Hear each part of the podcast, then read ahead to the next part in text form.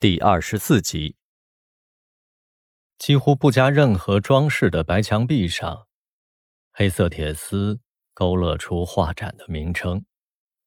他用画笔奏乐，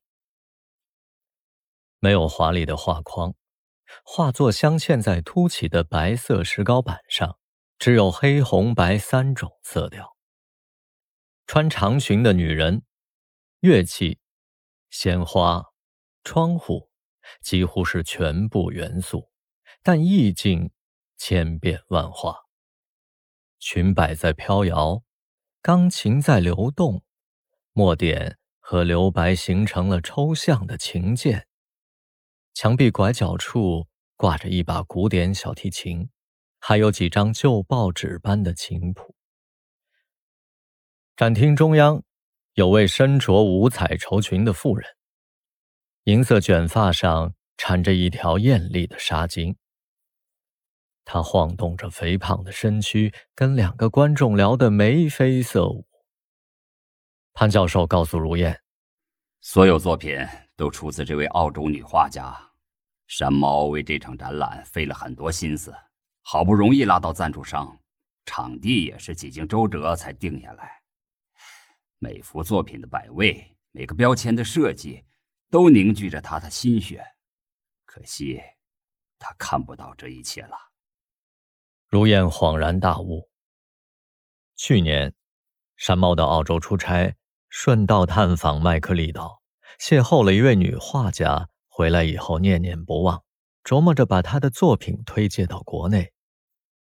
山猫告诉他，麦克利岛是个风景如画的艺术之岛。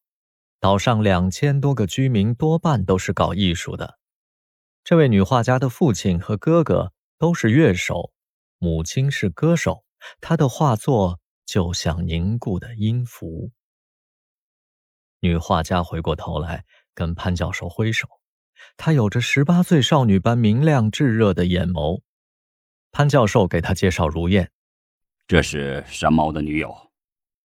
他惊叹一声。给了如燕一个热情洋溢的拥抱。你最喜欢哪幅画呀？女画家直截了当的问他。如燕又仔细看了看这十几件作品，指指墙角边的一幅小画。穿黑色长裙的女人嫣然靠在钢琴边，侧脸藏在波浪长发中。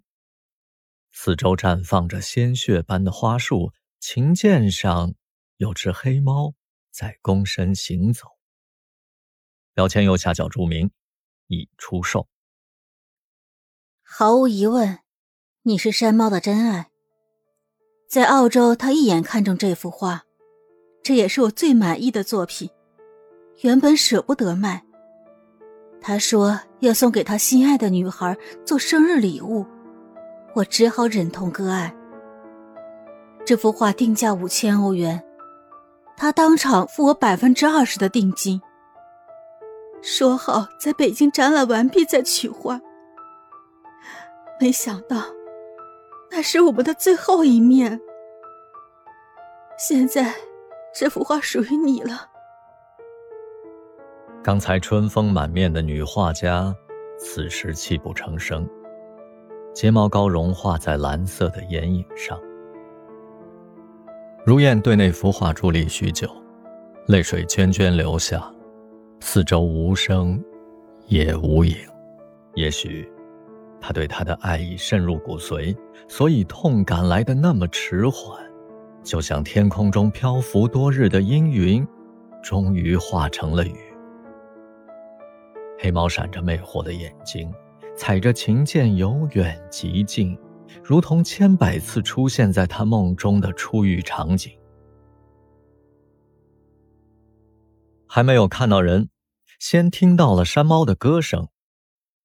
有个古希腊哲学家说过，在种种艺术形式中，音乐处于最上等，文字对它根本无法言说。歌声像是从天上飘下来的，性感、明媚、嘹亮。让他瞬间觉得拥有耳朵是一种莫大的幸福。突如其来的倾盆大雨丝毫没有阻碍他奔向歌者的脚步。狂风暴雨之中，人群瞬间消散，而他被魔音牢牢地定在了那里。没有打伞，黑色长裙裹在身上，一辆飞驰而过的汽车溅了他满身泥泞。广场上那个临时搭建的舞台摇摇欲坠，雨水流淌成河，他是唯一的观众。